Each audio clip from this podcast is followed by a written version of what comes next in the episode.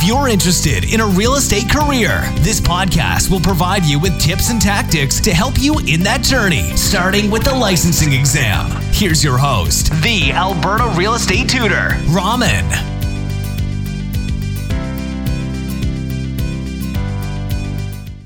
to the question of the day. Today's practice exam question is Val is a new real estate associate. She wants to know which of the following scenarios would prompt a real estate professional to provide a written disclosure to a consumer. How would you answer that question?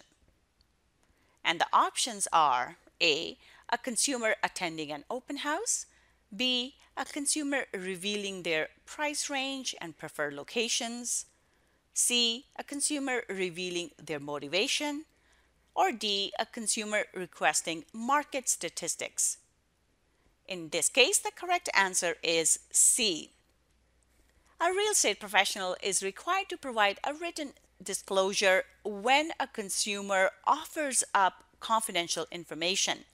In this case, revealing their motivation to buy the property is confidential information, whereas other things like attending an open house or providing their price range, preferred locations, or asking for market statistics, all these things are not considered confidential information.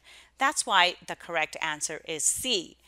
If anybody who walks into the open house provides you their confidential information as they're about to provide that, you are required to make a written disclosure as a real estate professional. That's why the correct answer is C.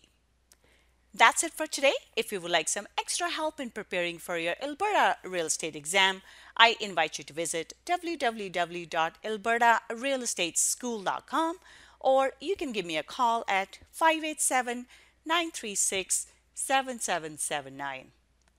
Good luck with your exam, and I'll see you next time.